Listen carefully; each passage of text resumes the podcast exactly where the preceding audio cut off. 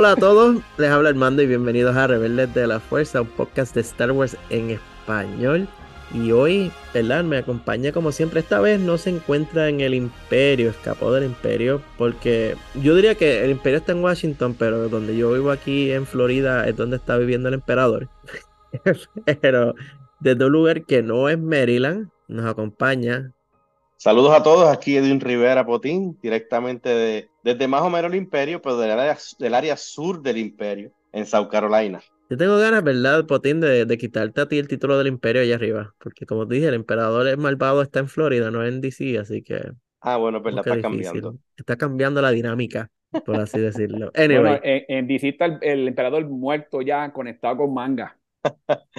ya que mm. estás hablando así de mangas y cuestiones, eh, introdúcete. Miguel Candelaria, desde el norte de Texas, Lone Star State. Y el otro tejano, que habla también ahí, que diga quién, quién es.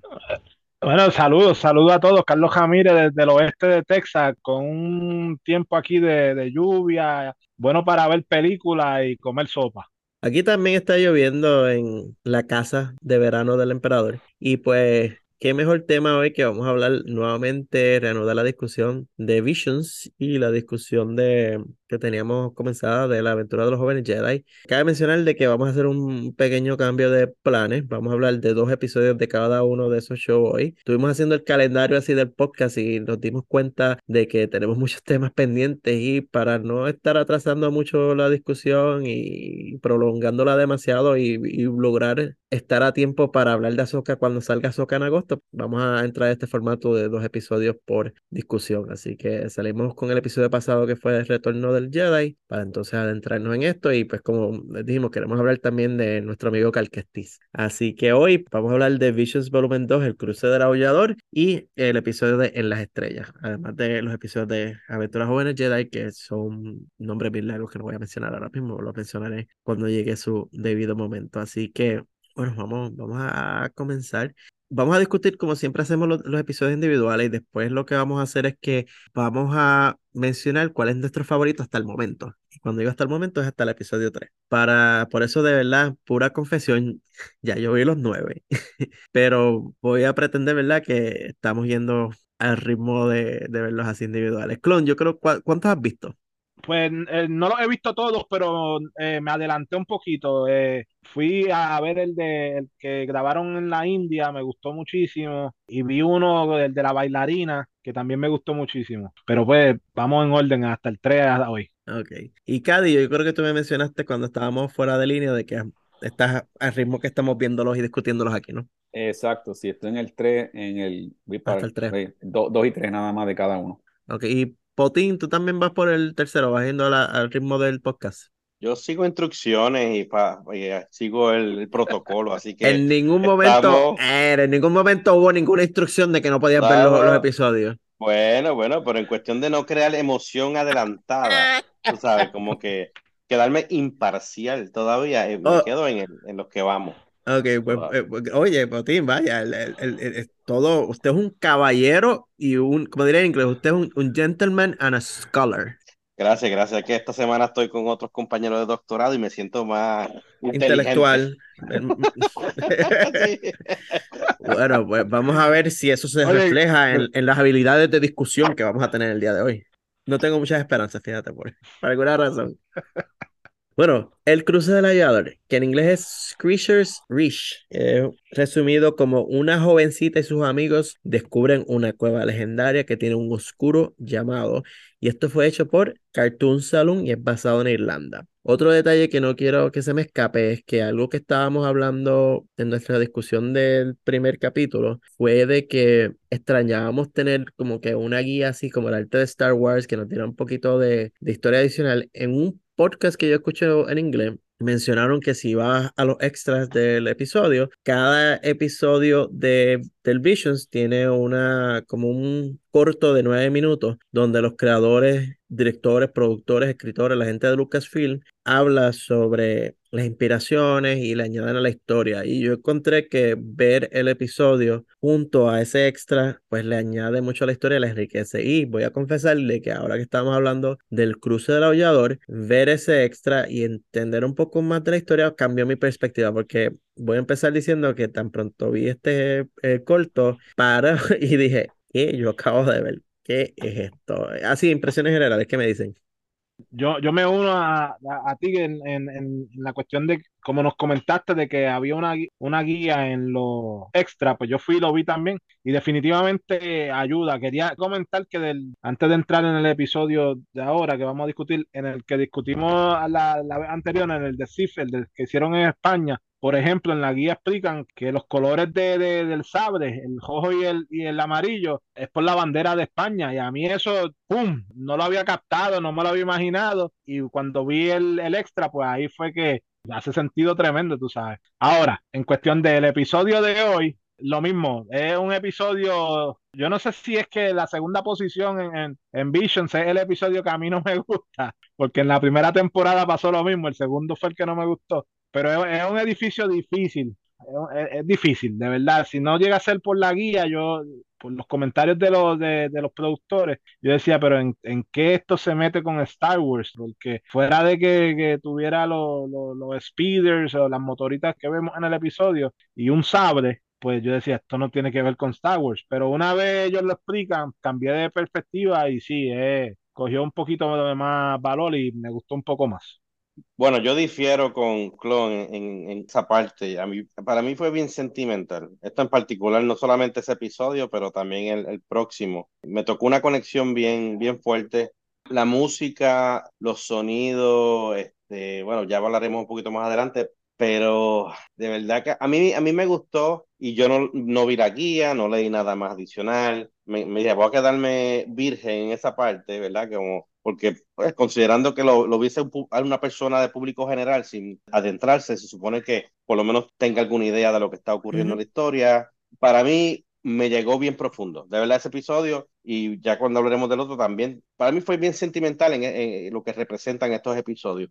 Pero bueno, vamos a hablar un poquito más de ellos pues yo no vi ni, ni, los extras ni nada. Este, al principio pues estuvo un poquito lento y no le encontraba el sentido hasta el final. Pero nada, este episodio bueno, este, bueno, muchas cosas que, mucho simbolismo y, mucha buena acción.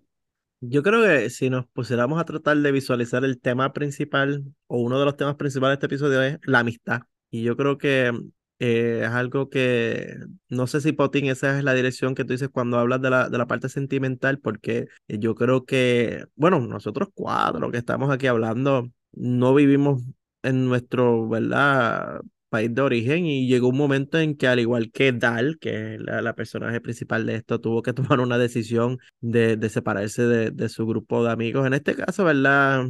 ese final donde Dal tiene que ver la, la decisión de separarse entre sus amigos y con los Sith. Pero si lo ves desde el punto de vista de, de, separarte de tus orígenes y de tus amigos y para, ¿verdad? En tu mente cambiar tu entorno y, y buscar un nuevo horizonte no es fácil. Y verlo desde ese punto de vista es la parte, ¿verdad? Esa es la parte bien como que triste y sentimental. No sé, si Potin, si es más o menos esas líneas la parte que te tocó. Sí, sí, definitivamente. Y, y yo la parte sentimental te digo que empezó desde de los gritos en la cueva. Uh -huh. es, eso es, no sé si es el tipo de sonido, pero me pareció, primero me, me dio temor. De, de, Son unos gritos fuertes, o sea, es como decir, yo, algo, mi primera impresión viéndolo fue, este es el primer episodio de terror de Star Wars. es verdad, yo decía, diablo, pero que ningún niño va a ver esto, porque de verdad que te, te asusta obviamente hasta después que te das cuenta que no es necesariamente un fantasma, ese tipo de cosas, pero la, la intensidad del grito fue bien, bien profundo. La fe que Dal tiene dentro de, en, en, ella utilizando ese aparato que después aprendemos lo que es, ¿verdad? Un poco más. Eh, un, un, comunicador. Una... Un com. Exacto. El que es exacto, el, el, el, tú dices el, el, el, collar que ella tiene, ¿verdad? El amuleto exacto. que ella tiene, que ella piensa que es un amuleto que la está guiando, pero nos enteramos que en verdad es un, un comunicador. Uh -huh. Pero desde el punto de vista a principio del episodio, pues tú no sabes lo que es, y es como uh -huh. que, bueno, parece un amuleto, ¿verdad? O algo así, pero sí, eso mismo es un comunicador para, como decimos en Puerto Rico, traquear lo que está ocurriendo, uh -huh. básicamente. Pero sí, el sentimiento vino, en, ahí empezó, me, me, me, llegó bien profundo, pero entonces, como tú dices, la parte esa de sacrificar la amistad de esos de ese grupo de amistades que son como su familia, para, al parecer, que están todos viviendo una vida en cierta manera de esclavitud, Difícil, industrializa ¿sí? industrialización, porque eso es lo que vemos, que ellos, tu vida es alrededor de ese sistema que está ahí este, en, en el planeta. pero ella decide como que para dejar esa vida de esclavitud, ¿verdad? De, ese, de trabajo fuerte, sacrificar esas amistades y irse con este personaje que la madre Sith, es, que la llaman la madre Sith, el nombre en los créditos. Ok, pero me, me, me pareció genial.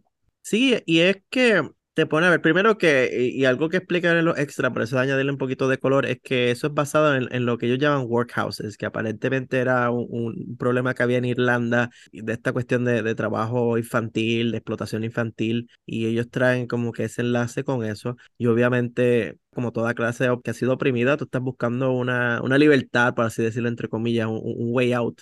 Obviamente ella recluta la, la, ayuda de sus amigos que son Bathon, Kina y Quinn y ella como que les menciona esta cuestión de, de ir a, la cueva, que es el cruce del aullador, el Squishy Reach. Ella, porque tenemos esta escena donde es la fogata, donde están sentados todos hablando, ya ella había tomado ahí la, la, decisión de irse, o sea, ella estaba manteniendo en secreto que el propósito verdadero de esta, de esta búsqueda era que ella iba a irse. Algo que mencionan, no sé si es en los extras o que lo leí en uno de los artículos que habían publicado, es que en los momentos en que ella está hablando de esa fogata y que ella tiene una duda, ella cambia de estar en la luz de la fogata a la oscuridad de la noche, el cuerpo mm. físico de ella. Sí, eso es, en los extra lo, lo comentan.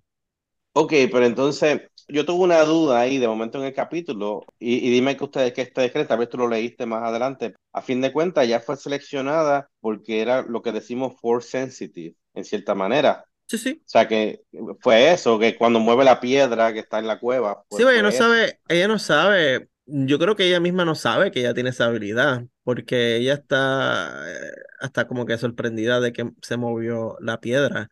Y esa, dentro, es más, inclusive dentro de esa comunicación que estaba teniendo la madre Sid, le había estado detalles de la prueba que yo iba a encontrar, porque ella les menciona a ellos mientras toca el medallón, yo escuché que el fantasma no puede ser tocado, que lo verás en tu mente. Tal vez ella pensaba, entrando dentro de eso, en que no era un, algo físico, que era más una prueba mental, que es casi el inverso, ¿verdad?, de la prueba de Yoda, que le hace a Luke, que le dice, ve por allí, enféntrate, y él ve cosas en la cueva. En el caso de Luke, aunque él pelea, ¿verdad? Entre comillas, con un Darth Vader que le termina cortando la cabeza, que entonces se ve la cara de Luke. Eso no existía físicamente, todo eso era en la mente de él. Pero entonces aquí vemos que no solo el inverso, que es una prueba del lado oscuro, no es algo que está en su cabeza, es una persona que estaba encerrada en esa cueva, que según vemos en la historia, ¿verdad? Los detalles extra, esa persona, como dentro de esa cueva está al lado oscuro, perdió la, cabeza, está loca, o sea, se volvió loca estando allí dentro. Bueno, no sé si eso era, era un, un maestro Sid de antes, porque era una persona vieja, este, mayor. Bueno, ahí más o menos está aplicando en cierta manera la, la, ley de los dos Sid, o de reemplazar, como que bueno, para poder pasar al, al, lado oscuro de la fuerza o entrar al círculo de los Sid, pues tienes que matar a otro Sid y lo reemplaza en cierta manera y te unes entonces a, la, a ese grupo. Sí, pues, Dal en todo momento pensaba que eso estaba en su mente, porque algo que ella estaba diciendo, por ejemplo, cuando ella entra a la cueva, ella se agarra el medallón y dice, sigo tu camino con fuerza y valor. Y luego cuando empieza a ver a, a, los gritos y escuchar esto, ella dice, todo está en mi mente, todo está en mi mente. Ella como que lo menciona de que esto no existe, esto no existe. Hasta que llega el lightsaber, ¿verdad? Y le, le, corta el brazo y ella dice, espérate, esto, no, esto es un poco más real de todo. Pero también explica, porque esta fue una de las imágenes que nosotros vimos en el trailer que hablamos en el episodio, y la descripción que habíamos puesto era de que ella tenía un lightsaber rojo, pero tenía como que miedo, o no tenía la cara usual de que uno vea a una persona con un lightsaber rojo, porque los lightsabers rojos que están asociados con el lado oscuro usualmente son los Sith que están llenos de su orgullo propio, que dicen yo soy la hostia humana, yo puedo con todo, y ahí, ¿verdad? Hace sentido, ¿verdad? Que ella tuviera miedo, porque ella está usando este lightsaber para defenderse, entre comillas. Yo pensé también al principio cuando tenía el medallón que era algo que le había dejado la mamá o algo, ¿sabes? Como, como, un, como un charm que dicen acá. yo pensaba que ella estaba hablando con alguien, alguien espiritual, como su mamá, su papá o alguien que la estaba guiando sobre una prueba este, de valentía, no fuera la, el final que encontramos, que fue que estaba siendo este, treñada por un Sith. Ahora, ¿verdad? Antes de, de, irnos muy profundo con eso del training, y algo que yo escribí en mis notas para preguntarles a ustedes. Vemos que, ¿verdad? Ya tiene este medallón, ella estaba yo no quiero decir como que en comunicación directa con la madre Sid, simplemente la madre Sid la estaba guiando hacia esto y ella pues encontró una manera fuera. Pero ella mantuvo todos estos secretos de sus amigos.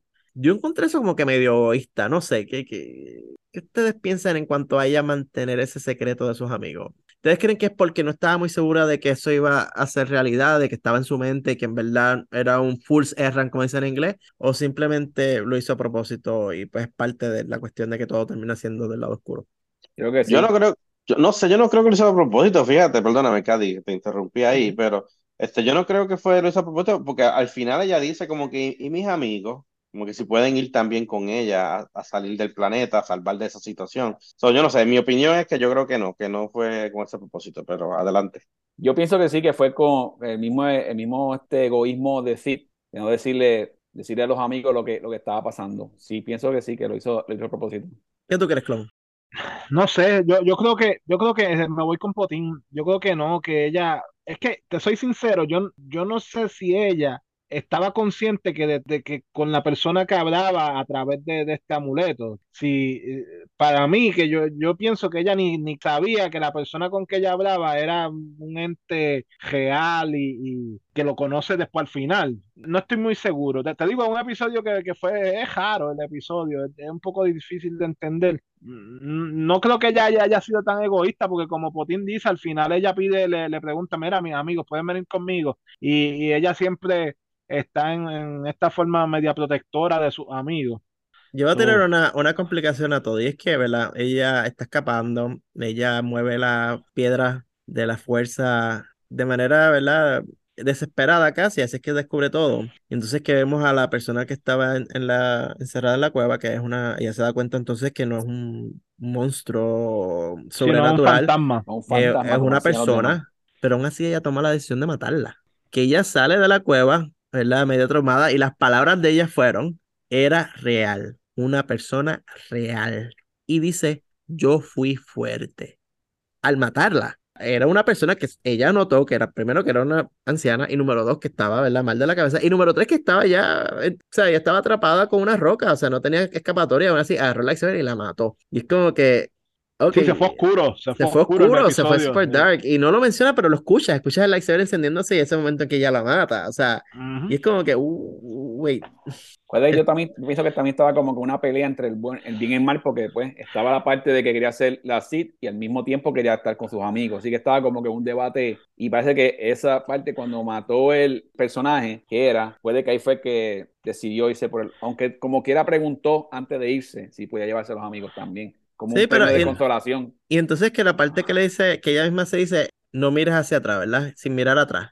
Y algo que no es un pensamiento original mío, que escuché en uno de los podcasts y que me voló la cabeza, fue que una de las veces que se menciona no mires hacia atrás fue Yo, cuando yo digo, Anakin y, eh, y la mamá, que la mamá le dice a Anakin, no mires hacia atrás.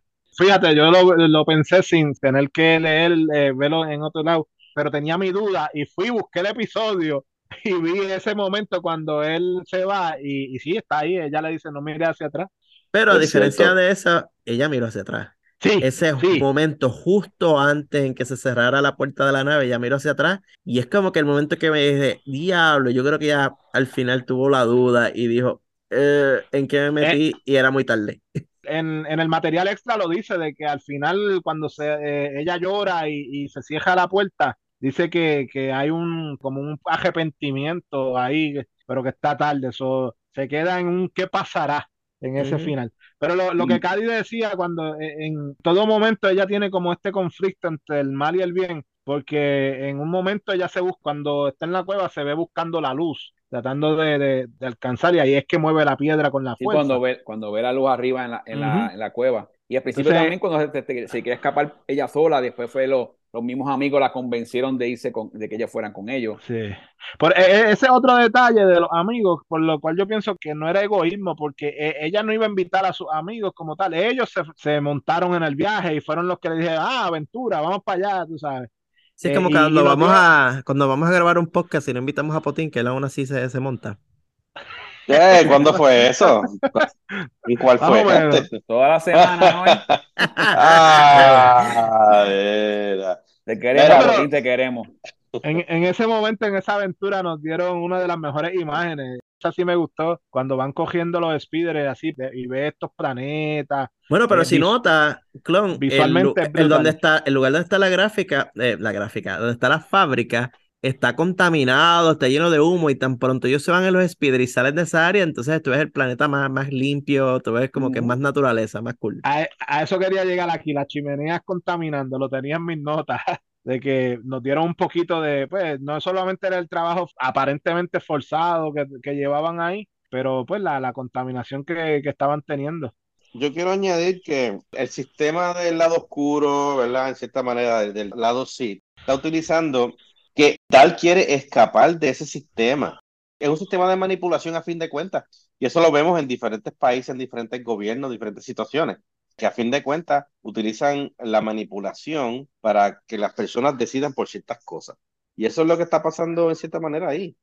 Tengo aquí que quiero añadir a este episodio de las notas que encontré interesante de los extras, que una de las inspiraciones fue un mito irlandés que se llama del Banshee, que aparentemente es una mujer en la noche que grita Inclusive en el extras, si lo ven, aparece la parte en que grabaron a, la persona gritando. Es una que trabaja en el estudio de ellos y, y la ves como que pegando el grito. Y yo, wow, ¿sabes lo que es que tengas una empleada que grita así? Yo no quiero ver a esta empleada gritando así en el medio de la oficina porque me da un ataque al corazón. Termino en la sala de emergencia. Y número dos, es que tanto la vestimenta de la madre Sith como la nave son inspirados como que en pétalos, tratando de dar la dualidad del personaje por ejemplo, una mezcla de pétalos y espinas, por así decirlo. Y también el detalle que tanto Dal como sus amigos no saben exactamente lo que es un Sith. O sea, ellos no te pueden definir lo que es un Sith y lo que implica ser un Sith. Para ellos, o para Dal, esto es un escape tal vez de la miseria que vive, no necesariamente de que pues me estoy entregando mi alma y mi espíritu al lado oscuro de la fuerza.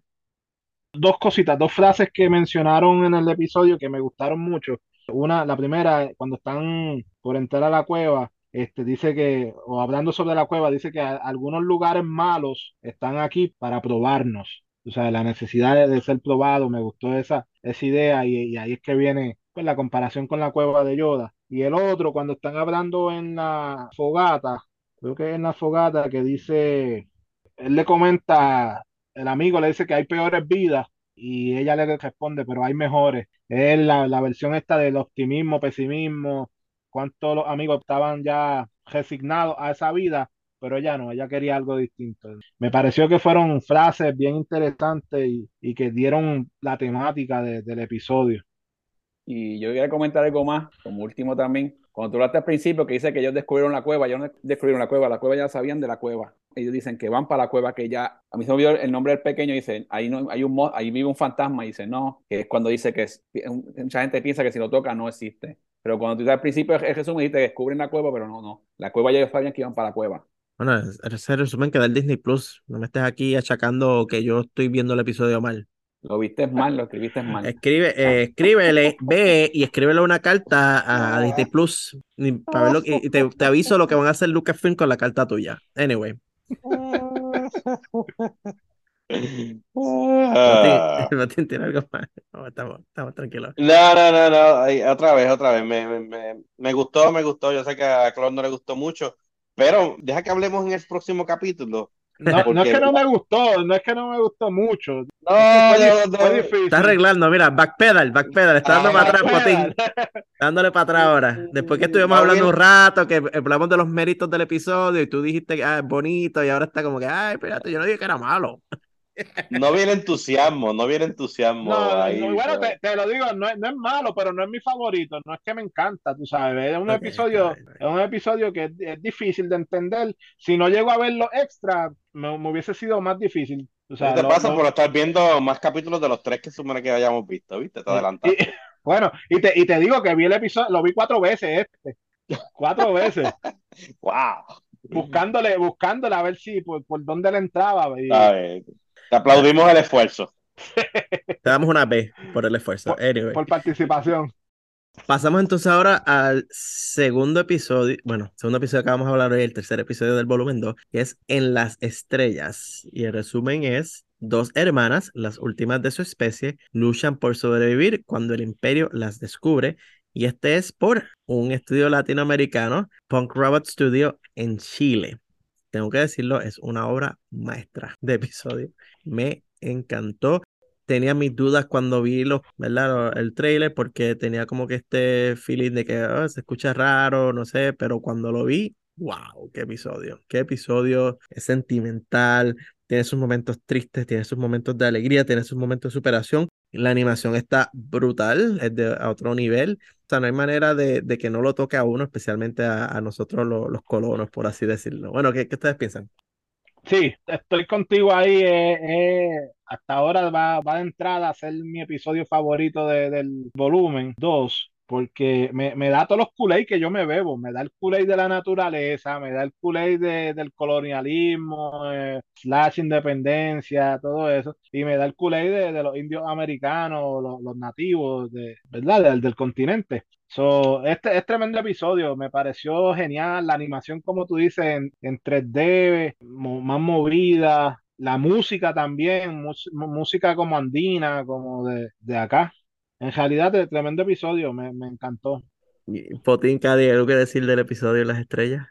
Wow, mano, de verdad, eh, estoy de acuerdo en esta ocasión. Y como digo, bien, me- es que estos dos episodios fueron como bien sentimentales en cierta manera. La conexión fue sentimental, pero a la misma vez conexión con la parte de conservación.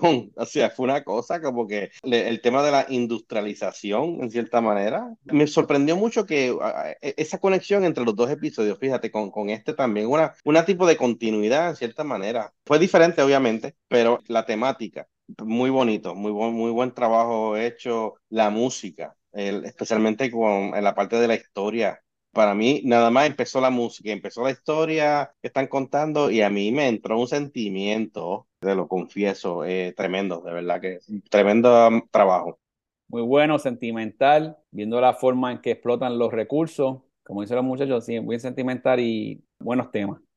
Yo me voy a montar ahora un momento en mi soapbox, en mi caja de jabón. ¿verdad? No se traduce también en español, pero anyway, en tribuna, me voy a montar en mi tribuna. El detalle es, las voces en inglés fueron hechas por los talentos de voz que dieron las voces en español de Latinoamérica. O sea, si tú pones la versión que te dan en el Disney Plus en inglés y después pones la versión español Latinoamérica, es las mismas personas. Porque la, en Punk Robot en Chile, pues utilizaron la ah, bueno, tú puedes hablar inglés, chévere, pues te vamos a aprender a hablar en inglés para que sea la misma voz. Pero si lo cambias a español de España, se trajeron unas personas a hablar español de España. ¿Por qué? ¿Por qué? O sea, el episodio, cualquier persona de España lo hubiese entendido de lo más bien. Y entonces dije, contra, espérate, déjame chequear el, el episodio de Sith otra vez. Y fíjate, y en Sith lo mismo. La voz en inglés fue hecha por las personas de España, que también proveen las voces en la versión de España. Pero entonces de Latinoamérica se buscaron a, a unas personas que grabaran unas voces en español de, de Latinoamérica cuando es la misma cosa. O sea, yo vi el episodio en español España y lo entendí de lo más bien, fíjate, no me hizo falta ponerlo en español, en español Latinoamérica. Yo no sé, para mí eso es como que un desacierto por completo cultural de parte de las personas de Lucasfilm, de las personas que produjeron Visions. Les digo, el producto es brutal, el producto está hecho, pero yo creo que es como que para mí hispanoparlante y yo no sé si es un sentimiento, ¿verdad? Poco demasiado personal, pero es como que me dio falta de respeto y como que no entender. Es como decir, voy a hacer un episodio del inglés de, de Inglaterra. No hay dos versiones en inglés del episodio, no hay una versión de que te va a hacer, ¿verdad? Que el episodio, ¿verdad? Que estábamos hablando hace un momento atrás, el cruce del aviador, fue hecho en Irlanda. Irlanda hablan inglés del viejo, inglés de Inglaterra, y no es como que hicieron una versión de inglés de Estados Unidos. Porque saben que si hace un episodio en Inglaterra lo entienden. Ok, yo entiendo, ¿verdad? Si el producto original es en inglés y lo vas a traducir a otro idioma, ok, hace sentido de que tengas tu gente de España que te lo va a buscar en España, porque sí hay palabras y frases que son diferentes. Y tienes el grupo de Latinoamérica que tiene sus frases, aunque decir que en Latinoamérica usamos las mismas frases, si no fuéramos así, tendremos que tener inglés de México, inglés de Puerto Rico, inglés de República Dominicana, inglés de Cuba, inglés de Ecuador, inglés de... y seguimos por ahí para abajo, porque son bien Yo diferentes. creo que eh, me pasa que eso es cultural también. Eh, Sí, pero es que depende y- y, la es que, es percepción. que Yo es o entiendo lo que tú dices. Y yo digo, en este caso, o sea, yo solamente estoy hablando de estos dos episodios en particular, que fueron episodios que naturalmente fueron en español, para mí que debería dejarlo en su, en su estado natural español porque lo íbamos a entender. Más allá de eso, los episodios cuyo idioma original no era inglés, o sea, no es español, entiendo por qué que los hagan de, de eso. Porque inclusive, vamos, este podcast, España sigue siendo el país que más gente escucha y nosotros no hablamos español de España y aún así la gente de España nos entiende de lo más bien y nos escucha y nos siguen escuchando constantemente. So, no sé, para mí eso no fue necesario y lo encontré como que uh, respetuoso al, lenguaje. Si tú no lo dices, yo no veo la- las tres versiones, no lo veo en inglés y, y en los dos españoles. Pero sí, entiendo lo, lo, que tú dices y creo que puede ser una, una, una falta de, de, conocimiento cultural, tú sabes, de que lo miran como si fueran dos idiomas completamente distintos. O vamos a darle el beneficio de la duda y tal vez tienen algún contrato de, de traducción con, que los obliga a que, a que hagan una traducción. No sé, pero me parece que te, te la doy en que sí, no, no es necesario. Pero fíjate, trajiste, trajiste un buen punto, fíjate, Clon, tal vez puede ser algo, ¿verdad? Burocracia, no había pensado en ese punto.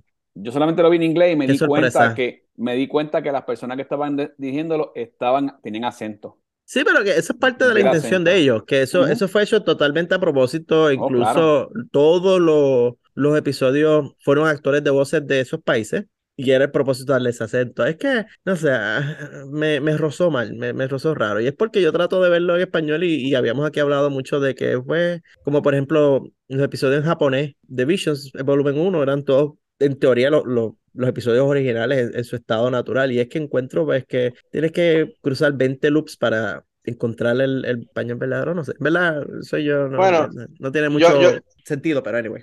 Pues no, no dándole mucha larga a eso, pero yo creo que esto es una buena oportunidad para las personas que nos escuchan en España, que nos escriban o que nos escriban un comentario de alguna manera y tal vez nos expliquen su punto de vista, tal vez algo que nosotros no entendemos no siendo del país, algo cultural tal vez, cómo ellos se sienten, cómo ellos lo ven. Nos gustaría saber cómo la, los fanáticos de, de, Star Wars lo ven, si lo ven en sí, España ah, de español y, y, o lo, normal lo, y, latinoamericano. y que lo interesante de este caso es que, pues, no podemos aplicar el reverso, o sea, porque a la gente de España le hicieron lo mismo con su episodio de España. O sea, su episodio de España en Latinoamérica, como que desecharon las voces de España para traer unas voces latinoamericanas ahí, o sea. Por, por eso es que pienso que puede ser algo contractual de, de, traducción, de que tengan un contrato que los obliga a hacer traducciones de cada episodio. Pero sí, yo me hubiese ahorrado el dinero y lo dejaba en un solo español.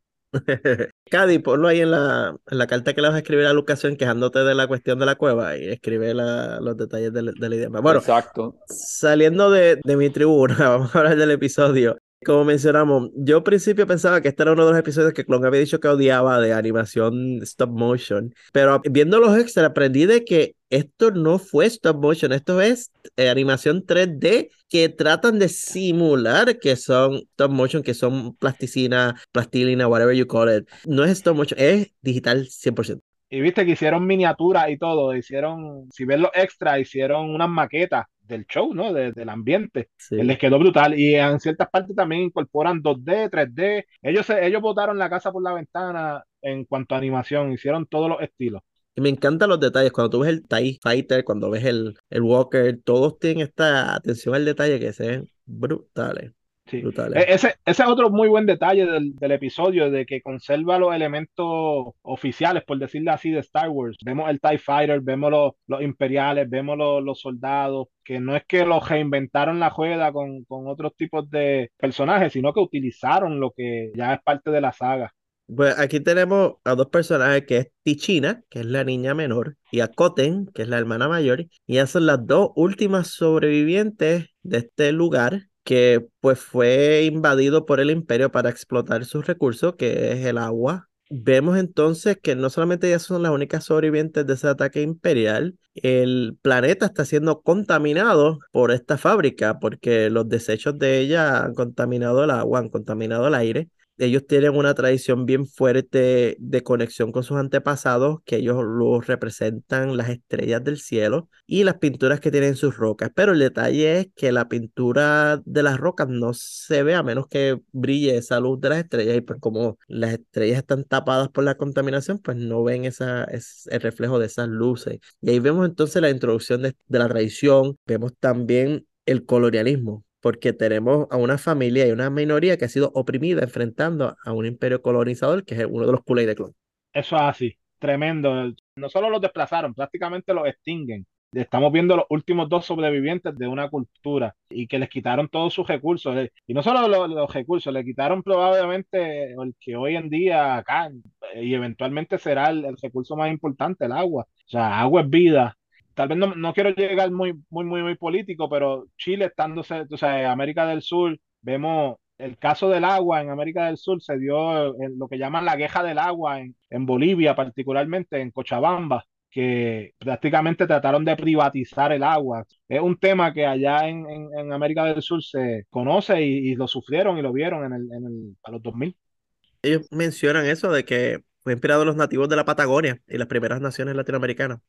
Yo creo que es una problemática global, porque muchos de estos Ujú. países, nosotros pues vivimos en un país que tenemos ese privilegio de tener acceso eh, al agua, pero muchos países no, y como dices tú, Clon, históricamente, pero es algo que todavía muchos países, muchas regiones están viviendo, lamentablemente. El acceso al agua es bien limitado en ciertas regiones. Por eso me pareció tan genial la conexión en cómo que ellos hacen. Hablamos de la parte de conservación, la parte de los recursos, la parte cultural como, como nativos también. O sea, tantas conexiones en este episodio, es increíble. Y que fueron hechos a propósito, porque esa realidad, esa conexión de no solo con las raíces de ellos, de las raíces de las naciones latinoamericanas, no solamente de Patagonia, dijeron que, ¿verdad? Patagonia, Chile, esa era la inspiración principal, pero que ellos querían también que ese sentimiento de todas esas primeras naciones, no solamente de ellos, se sintiera identificada y no solo eso, su conexión y cómo son parte, ¿verdad? De la naturaleza, porque vemos como todas esas naciones, esas tribus, tienen esa conexión con ellos y que esto es algo que tú mencionaste, Potín, utilizaron instrumentos latinoamericanos para conectar la música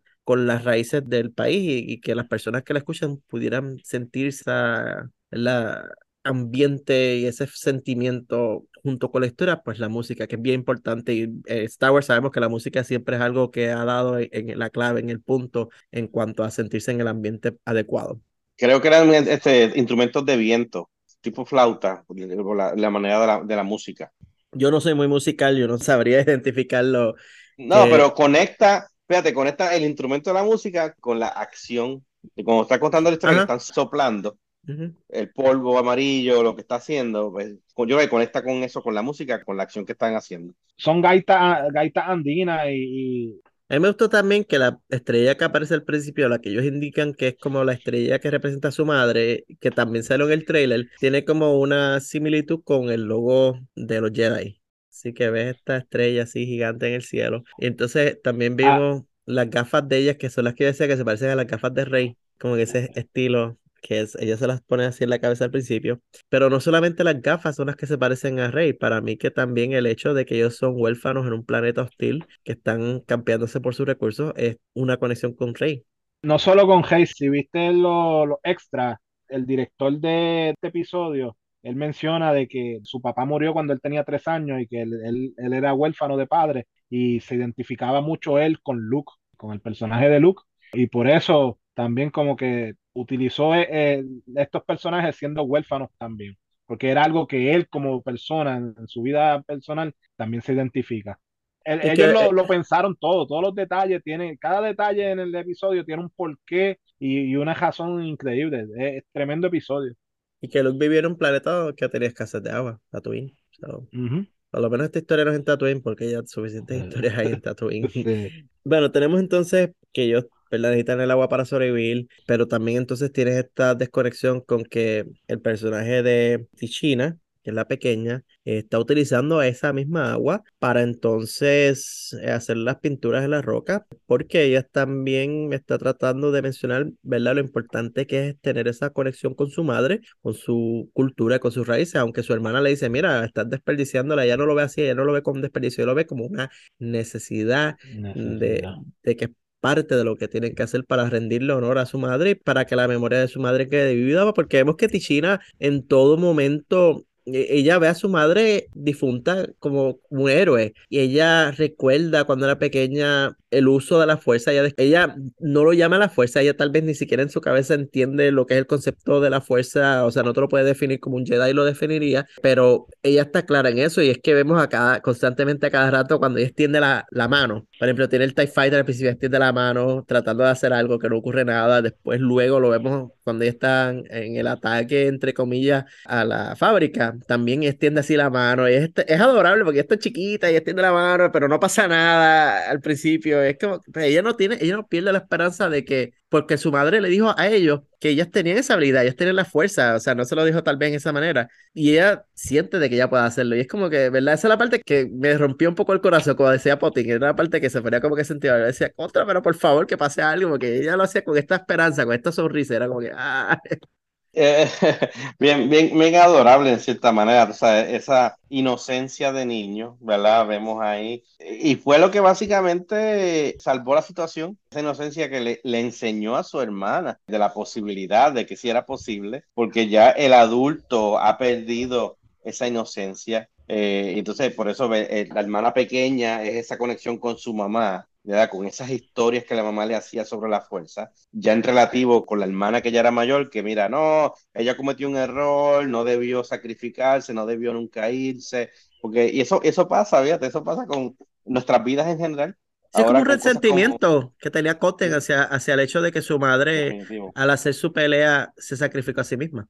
Definitivamente, eso me recuerda un poco esta, esta película que pasaba en un libro de, de Polar Express, que los niños cuando pierden la fe en la Navidad dejan de escuchar la campanita y los adultos no la escuchan. Te fuiste atrás, ¿no es cierto? Es cierto, me, sí. Me fui bien atrás. O sea, los niños todavía tienen esa, esa, magia de la Navidad porque la escuchan todavía, los adultos no.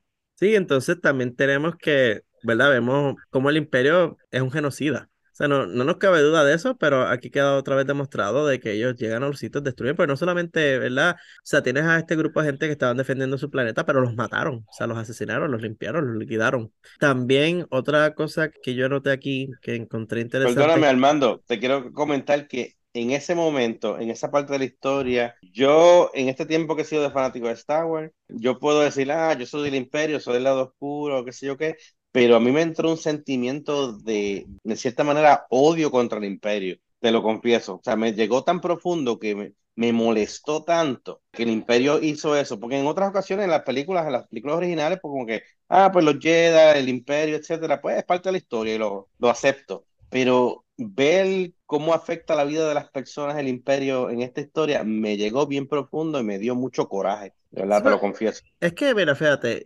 poniéndome a pensar, vamos a ver, eh, otro ejemplo de genocidio, Leia. Leia es el primer ejemplo de genocidio masivo en la pantalla y es cuando Tarkin y Vader la tienen ahí en la Estrella de la Muerte y eh, frente de su o destruyen su planeta. Pero Leia siempre fue puesta como esta persona fuerte, de carácter fuerte, que aún así, aunque destruyeron su planeta en su cara, y verdad, o sea, obviamente si leemos los libros, vemos los cómics, vemos que verdad, eso lo afectó a ella, lo afectó bastante fuerte, pero la película, como es una película que va a un ritmo tan rápido, no vemos directamente el toll, estoy diciendo el toll, el anglicismo, pero no vemos el costo emocional que tiene ese evento. Mientras que en esta animación estamos viéndolo desde el otro punto de vista. Ya ocurrió el genocidio, estamos viendo los efectos que tuvo sentimentales de estas dos niñas que quedaron abandonadas y, y cómo ellas añoran eso de ver su madre. Y vemos, o sea, y es que Tichina también es tan adorable porque tiene esta voz tan de, de linda. Entonces, por ejemplo, hay una parte que dice, mamá se convirtió en una estrella todos lo hicieron mientras señalan las, el cielo. Y entonces es que Cote le dice, mira, ya no puede vernos. Y está señalando el cielo que está contaminado y cubierto. Y está en ese pesimismo, mientras que Tichina está así como que tan emocionada de que, mira, mamá está aquí, está con nosotros. Y yo estoy aquí como, ay, me voy a ponerme a llorar con esto. Ay, estaba así también. Y decía, bueno, qué cosa más terrible. Ok, otra cosa, ¿verdad? Ellos van entonces a la fábrica porque Cotton dice, voy a ir a la fábrica, voy a buscar agua porque la, usaste toda, después que, que la gastaste pintando en la roca, te la tomaste toda la que quedaba. Y ya está así con su paleta de, acuática. Yo a pelear.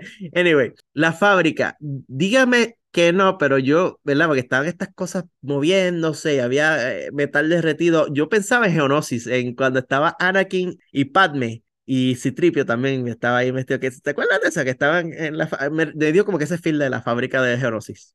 Sí, definitivo, cuando se ve la, la parte como dentro de los, de los cubos que están metiendo el, material derretido y brincan de, de, cubo en cubo. Esa parte, genosis, sí, sí, eso es, lo que di, comenté al principio de que usaron los elementos clásicos de Star Wars, lo usaron al máximo y, y lo usaron súper bien. Además de que había un droide ratón con los sonidos del droide ratón. No lo mencioné, pero en el episodio anterior, que en el cruce de la aulladora, había mm, en la primera parte en el warehouse, había un droide proof de eso y también se escucha el sonido del, droide, que es cool, ¿verdad? Que ellos están metiendo estos sonidos clásicos de Star Wars en los episodios. Además de que los droides ratón, ¿verdad? Nos recuerda a, ¿Cuál fue? Iba a decir Bad Batch, pero no Bad Batch, era Mandalorian, que estaban los droides ratones con las sirenitas, ah, con la... ¡Viru, viru, viru! a, atracar en el 5. Sí, sí, sí. También vemos a una Grand Moff que no tiene nombre. Y esta vez sí verifiqué, busqué los créditos, también busqué los extra a ver si tiene nombre, porque en Sith el nombre de la Sith era Lola y la habíamos perdido. Estaba, "Ah, no tiene nombre, no tiene nombre. Y sí tenía nombre, era Lola, y estaban los créditos, pero por vagos no vimos los créditos. Ella es una Grand Moff. Yo no soy experto en los rangos imperiales, pero le di pausa y pues me fui a la gran Google Machine y dije, rangos imperiales. Y pues sí, ella es una, una Grand Moff. Así que ya, ya me estoy aprendiendo la diferencia en cómo se ven los cuadritos estos azules, rojos y amarillos, y cuál es la diferencia entre Gran Almirante y el Moff y Grand Moff, y todo es una combinación diferente. Pero ella es la Grand Moff, whatever is her name, me cae mal. Aunque el traje está cool, ella es fabulosa, ella tiene como que esta corbata así al estilo eh, fashion. Un lazo, un lazo ahí. eh, Oye, me, me pareció como si- directora de escuela, de esas que le cae mal a todo el mundo. ah, ah, De escuela así como- privada, de escuela privada. Eso mismo. Ah, o como en Harry Potter, cuando llega la que suplantó a, a Dumbledore, que era la que todo el mundo le caía mal. La o- vestida de Josita. eh, Sí, sí, o, o ¿cómo es que se llamaba esta? Ah, se me olvidó el nombre. Cuando yo era peque- cuando, cuando yo era más joven estaba en la escuela, había esta historia de que era una niña que estaba con una escuela, que tenía poderes así también, así mágicos, casi como en la fuerza, este, Matilda. Sabrina. Matilda. Matilda o Sabrina. No, no, Sabrina Sabrina. Sabrina, no, Sabrina era la, la, la, The Witch. La Witch, no, chico, Matilda, yo creo que era, era una película de una niña que tenía poderes, anyway, whatever. Salía este Danny DeVito. Esa vez más, no era Esa es Sabrina. Matilda, esa es Matilda. Matilda, ok, pues Matilda. Entonces, yo me molesté tanto cuando dijeron que iban a arrojar a Tichina por el borde. Ahí fue que Me yo, cae mal, me cae mal. yo estaba como potín. Yo usualmente, ¿verdad? Me, me gusta el imperio, me gusta el oscuro, pero arrójenla. ¿Cómo que van a tirar a, a, a Tichina por el borde? Ahí yo creí ah, que le cayera una estrella completa de la muerte encima de esa fábrica. Fíjate, pero yo decía, oye, pero, o sea, hay contaminación en el agua, ¿será que el agua está ácida o algo así? Y esa va a significar la muerte de, de ella. No estaba muy seguro que lo que iba a ocurrir. Aunque después vemos que pasa otra cosa y sí cae. Pero ¿verdad? cuando, cuando la ponen ahí no se ve agua, nada, lo que se ve es como un vacío. Sí, se ve como un Los vacío y si hay famosos rocas abajo. Y si Wars, cae sí. una roca, una cuestión de esta. Sí, Te- se Cierto. Ay, no, me recuerda. Tú, tú, soon, tú, muy, muy pronto, muy pronto. Pero, era un, va- era un vacío así como tal, que no se veía agua ni nada, Sí. que parece como que le iban a ir por un, los famosos barrancos de Star Wars sin, sin Oh. pasamanos. pero fue bueno porque ahí entonces fue el momento en que Cotter descubrió que tenía la fuerza. Y después juntas usan la fuerza para destruir la fábrica completa. Y me gustó de que utilizaron el mismo elemento que estaban minando, que estaban explotando, fue el elemento que destruyó la fábrica y destruyó, yo espero, a la gran Moff odiosa, pero es como que ironía, la ironía de la vida, usé la misma agua para destruirte. Recuerda que la, Yo la te- mamá al principio, cuando le está dando la historia, la mamá hace lo mismo, trata de hacerla de, con la fuerza de romper la caldera esa donde estaba el agua y no pudo. Y fue cuando llegó el ATA y, ¡pum! y la mató. Yo te quiero decir que desde que ocurrió ese momento de cámara lenta, que la iban a tirar allá por el vacío, en que la hermana vino a tratar de salvarla, yo no sé, ahí pasaron tal vez 10 o 15 segundos entre esa escena, 20 Menos. segundos, o, o menos, exacto, o menos. Te digo que esos fueron los segundos más impactantes o No. más difíciles que yo he, he vivido en esta historia. Por eso es que te digo, yo digo que menos porque es que son segundos que se sienten largos, o sea, fue un Oh momento en que yo God. estaba como que con las manos Digo, en no la puede cabeza. ser. Yo decía- pero es que también era como que, porque verdad, Star Wars está basado en esperanza, hope. Y yo no estaba perdiendo la esperanza de que iba a pasar algo milagroso que decía contra, es que no pueden matarme a Tichina. Pero aún así era la tensión de que, y el odio, digo, lo- los Jedi no odian, pero es que también, mano, es que eh, fue algo ¿por tan cruel. qué, fue algo verdad? tan cruel. fue demasiado. Pero, pero tuvo un final feliz. Tuvo un final Sí. feliz porque no solamente destruyó la fábrica, se limpió la contaminación en tiempos récord, ¿verdad? Porque ojalá y la contaminación, ¿verdad? Así de rápido. Vamos a suponer que la fuerza ayudó ahí a, a que la naturaleza, las plantitas volvieran a salir, las flores y todo eso, y que el cielo se despejara. Pero ese momento en que se despeja el cielo, salen las estrellas y se iluminan las rocas, ese es el otro momento en que yo estaba como que no estoy llorando, no estoy llorando, no estoy llorando. Y, y fue chévere, viste, las manos que están en la roca, ¿cuál fue la interpretación que ustedes le dieron ahí a esa parte? Yo creo De que eran las manos de las manos de las generaciones de las personas que murieron. Ok, Correcto. El legado. sí, sí. Y los demás de la tribu. Para ellos las estrellas representan las personas muertas. Las estrellas salieron otra vez y pues junto con las estrellas se ven las pinturas que es la manera física tangible de sus antepasados. Digo, esa es mi interpretación. Sí, eso Sí. No, no, No, sí, eh. sí, es que yo estaba pensando en, en- perdóname, clon, en, en la parte literal de tocar la piedra, pero entiendo lo que dice, que es la, la, la representación de ellos, pero estaba pensando como que, bueno, ¿cómo entra esto dentro del ritual de ellos y, la piedra? Pero anyway, eso es para ot- otro tema después.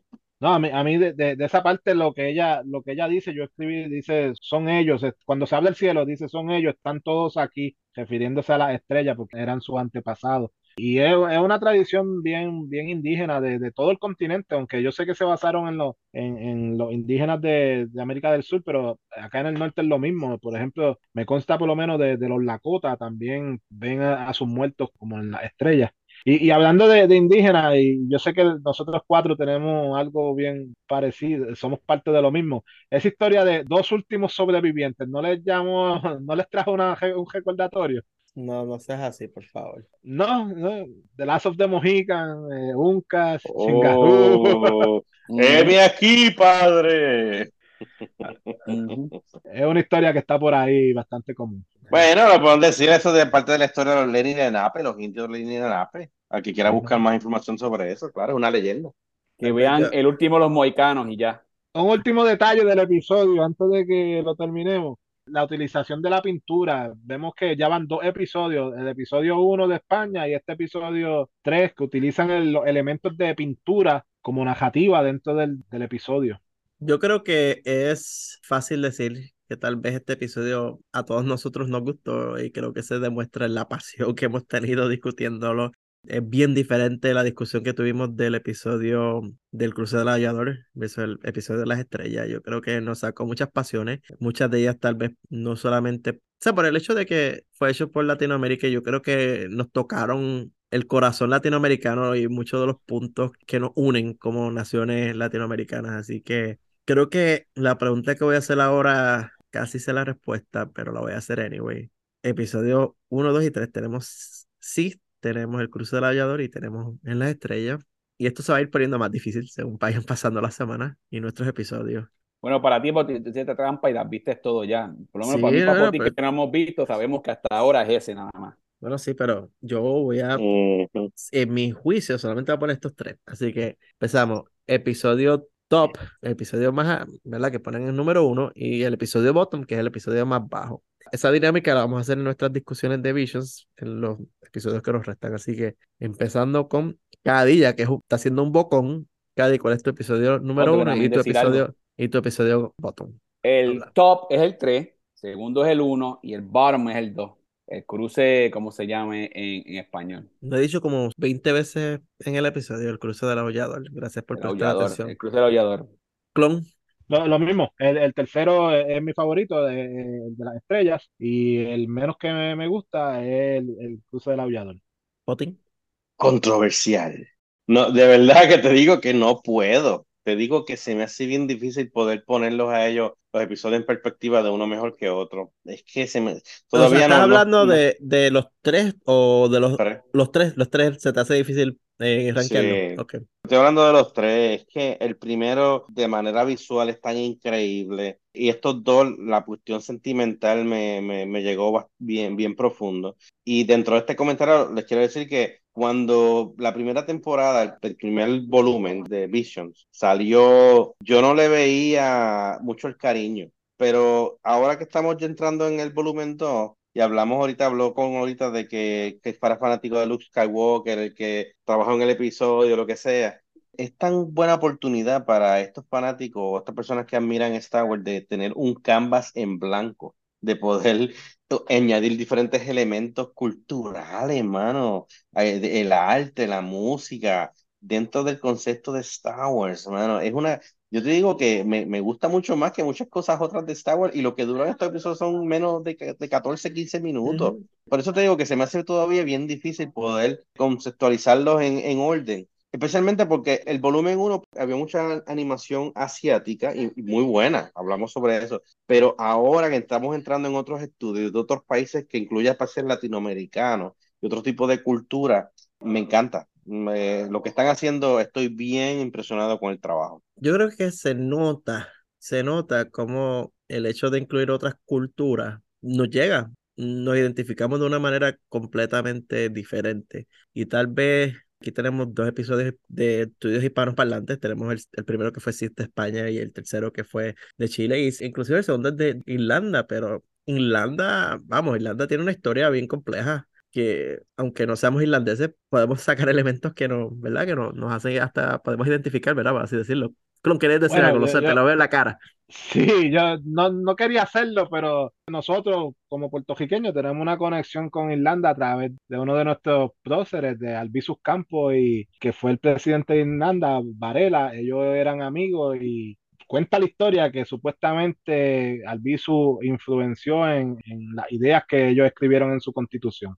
Yo por mi cuenta, y Potín, yo respeto mucho el hecho de que se te haga difícil rankear los episodios y según veamos los episodios, yo te voy a volver a hacer la pregunta y pues, a lo mejor aparece ese episodio, ¿verdad? Que logras decir es, el tope o el bottom, pero como te dije, yo creo que es válido completamente decirle, mira, se me hace difícil hacer esto. Para mí, el tope mío es que tiene que ser, ¿verdad? Considerando esos tres, es en las estrellas. Bien difícil no ver ese episodio y no sentir un, algo que, una parte que te rompe el corazón, pero a la misma vez te lo pone, te lo vuelve y te lo pega, eh, los pedacitos los pones juntos al final. Es un episodio que yo me veo que puedo ver una y otra y otra vez y voy a sentir la misma emoción, aunque sepa lo que vaya a pasar, ¿verdad? Porque hay unos episodios que uno ve y dice, pues una vez fue suficiente, no estoy diciendo que sea malo, pero con verlo un par de veces ya. Este episodio, yo sé que si lo vuelvo a ver, voy a recibir ese mismo impacto emocional. Y por nota, ¿verdad? Curiosa, en nuestros analíticos dicen que alguien en Irlanda nos escuchó. Así que si esa persona que nos escuchó de Irlanda está escuchando este episodio, gracias por escucharnos. Y qué bueno que estamos hablando, ¿verdad? De, eso. O sea, ¿qué tenemos aquí? Los tres países son España, Irlanda y Chile. Y esos tres países nos han escuchado, así que brutal. no tenemos todas las banderitas de Visions, pero es la meta. Me, me gusta, me gusta eso. Vamos entonces a pasar ahora a las aventuras de los jóvenes Jedi. Estos episodios son, ¿verdad? Igual, son cortitos, son simples, son bien sencillos. Así que esta discusión va a ser bien simple. Algunos de estos episodios hay que, ¿verdad? Buscarlos bien profundo para sacarle punta. Pero sí voy a mencionar que estoy empezando a ver más y más cosas en el público, en la gente de las aventuras de los jóvenes Jedi. Les confieso, yo estando en Florida, estoy en un ambiente donde se da para ver más gente con cosas de Star Wars, pero más personas saben quién es Noobs. Y yo sé que aquí ya Potín y Caddy tal vez están mirando los ojos para la parte de atrás de su cabeza. Noobs Nation, hashtag Noobs Nation. Yo en mi trabajo puse que en mi nombre al lado, en las pizarras donde marcan cuando estoy trabajando, tengan a Noobs. Y las personas me preguntan, ¿quién es ese? Ok, les digo, siéntate aquí, te voy a hablar de este programa que se llama Las Aventuras de los Jóvenes Jedi. Este es Noobs y me complace de que he estado educando a personas sobre noobs. Así que larga vida al rey. Y, estos episodios te, me imagino que te encantaron porque hay uno de uno de los que vamos a discutir de que fue noobcéntrico. Todo fue basado en noobs. Mi misión en la vida es convencer a Potín y a Cady de que noobs es algo más grande que Yoda. Le voy a, comprar un muñeco, voy a comprar un muñeco y lo voy a meter en la licuadora de mi casa. Eso es lo que voy a hacer con él. Yo, la, la única que me puede convencer de que Noobs me guste es mi hija de dos años. Así que vamos a ver qué ella opina. Mm, después envíame tu dirección porque yo le voy a enviar un care package directito desde Florida para traer a tu hija al bando de, de Noobs Nation y así tengas que ser un padre de Noobs. Y te mandamos a pedir la t-shirt, la gorra de Noobs. Eso no existe, no hay, no hay nada de eso adulto, pero lo vamos a mandar a hacer costume made para Potín porque va a ser. Es más, te, si te pintas de azul, te pareces a Noobs. porque no, espérate, Noobs no es un niño, pero tiene, es un niño, pero tiene barba. Él es peludito, no, sí, sí, él es peludito, sí. No te estoy diciendo gordo, pero tampoco estoy diciendo flaco. Anyway. Vamos, que eso es tema, eso es tema de, de, del episodio. Vamos, vamos a, que como mencionamos anteriormente, Aventuras de los Jóvenes Jedi son episodios dobles, entre comillas, o sea, cada episodio tiene dos pequeños capítulos. El primero de hoy se llama El Día de Carrera de Natch y La Nave Perdida de los Jedi. Y la descripción que nos dan en Disney Plus es Natch compite en una carrera, que sencillo, y los jóvenes Jedi encuentran una nave perdida. En el episodio de la carrera, primero encontramos que la, la, el bote, que ellos están en un río, Se llama El Rayo Carmesí en español, ¿verdad? Yo sé que hay, hay personas que no tienen tiempo de verlo en inglés, así que por lo tanto yo me di a la tarea de escribir los nombres en español, por eso de la discusión. Y es la carrera de Kublop, que es una tradición anual. Viendo la carrera y cuando ellos salen en el agua, me recordó tanto a... Vamos, clon, yo sé, no, no te voy a quitar el, el trueno aquí, ¿a qué te recordó esa carrerita? Vamos, dímelo. Episodio 1. Ah, ok, Cady, salió Cady, pues te robó el trueno. Eh, Cady, episodio 1, ¿qué parte de episodio 1? Pod Racing. El pod racing, es lo mismo. Sí, pero por lo menos nos cambiaron la versión, ahora está en agua. Que- en que- agua, pero vemos a, a Raena, Reina, sí, que es casi un nombre de, de Game of Thrones. Reina. Ella es como se vulva, o sea, ella está haciendo trampa mientras están en la carrera y, trampa mala. O sea, Sí, la- pero cuál ella hizo, hizo trampa por lo que fue. Pues ella pensaba que los Jedi estaban ayudando a Nash a ganar. Por eso ella Pero- dijo eso. eh, bueno, esa es excusa No, no lo, barata, no excusa lo justifica, no lo justifica, pero esa fue la excusa que ella dio. Pero es que, fíjate, es que es la típica guaynabicha. Eh, nuestros oyentes no van a entender esa palabra, pero es, es la típica burguesa, sí. La Sí, burguesita, sí. porque ella eh, llega con este, ah, mi flow de, mira mi nave, mira mis droides, tengo dinero. El tío le compró la No, nave. ella dijo, esta era la mejor nave que, mi- que el dinero de mi tío pudo comprar. Y vemos también a, a tu, tu noobs que no pudo levantar la vela por él solo, tuvo que venir acá y ayudarlo otra vez. Porque el tipo es, es Ah, débil. El tipo es débil. No tiene ¿Tú suficiente. estás diciendo que Noobs es débil? Es- Bueno, es débil- En este Es débil en episodio la sí. fue- En este episodio eh, sí. en la fuerza, porque en el otro episodio el hombre es Hulk, levanta las cosas, mire, Pero en fuerza física, no fuerza de, de la fuerza como tal. es la cosa. Anyway, el valecito que él hizo en el borde del bote, adorable. Y además que todos ellos tenían sus salvavidas de lo más bonito, o sea, eso quedó cool. Ahora que mencionas eso, que fue cuando la vela se cae al agua, ahí fue que empezó la, la lección, ¿verdad? Nosotros siempre hablamos de la moraleja y es que la maestra hacía les dice a ellos y les recuerda, mira, si tú usas la fuerza en la carrera, es- eso es trampa. Y les menciona, mira, no, no usen la fuerza. Y entonces que les asignan su, sus diferentes tareas, porque cada uno como que tenía su, Sí, Su una tarea. posición en, en- en el bote, sí. Sí, Kai era el que manejaba la velocidad, Nash era la piloto, Noobs tenía la vela, entonces Liz estaba pues mirando Era la Miraba los vigía. la- obstáculos, estaba mirando los Está bien. obstáculos. La vigía. Que, Eh, que técnic- técnicamente, si vamos a hablar español claro, ella es la que estaba en el carajo. Esa, Porque así- coño, así Clon, se me llama. diste la mente, Clon, me diste la mente. Así se llama esa Esta parte del barco. Y que de hecho en Miami hay una gasolinera que se llama así. Pero anyway, Y en Puerto Rico, en Piñones, hay un restaurante que se llama así. ¿Qué significará en otros países, verdad? bueno, en España está claro lo que significa. Vamos a ver, la parte del, la parte del barco, sí. Sí, no, no, en España lo llaman así. Lo en. Venezuela a los nenes chiquitos le dicen, a los nenes pequeños le dicen carajitos. En República Dominicana Ah. también. sí. Bueno, estamos aquí Ajá. internacional.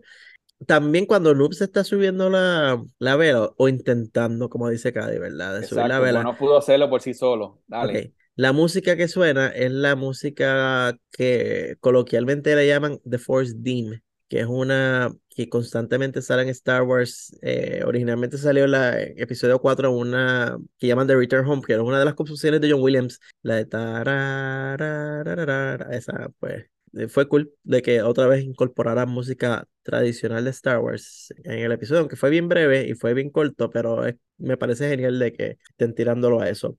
También encontramos que Hap, además de ser bartender y es el maestro de ceremonia de, de la ciudad, porque era el que estaba diciendo, "Ah, adelante.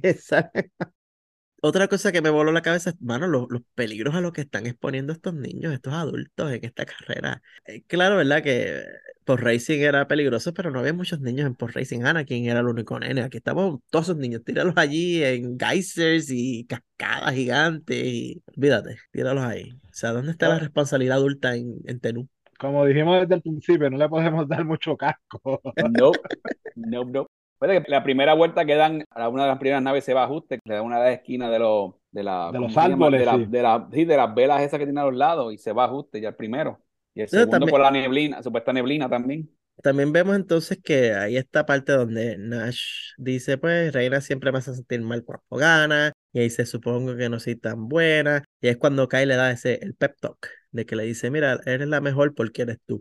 Aunque este episodio tiene una moraleja principal, que ya mismo, como siempre, al final de nuestra discusión vamos a decir cuál es la moraleja, yo creo que este fue una buena lección de autoestima y que es algo bueno de ver, especialmente verla en esas edades de que, mira, o sea, no, olvídate de lo que digan las otras personas, olvídate de lo que piensan las otras personas, tú eres tú. Y me pareció bien que incluyeran ese detallito ahí. No solo de autoestima, también un tema secundario es la, la competitividad, ¿no? El, el, el poder competir y, y, mantener las cosas, en, no llevarlas más allá de la competencia, aprender de la competencia. No, y no solo eso, ellos ganan la carrera, por supuesto, nuestros héroes, sí. Nash y ellos, y muestran entonces lo que es ser un buen ganador.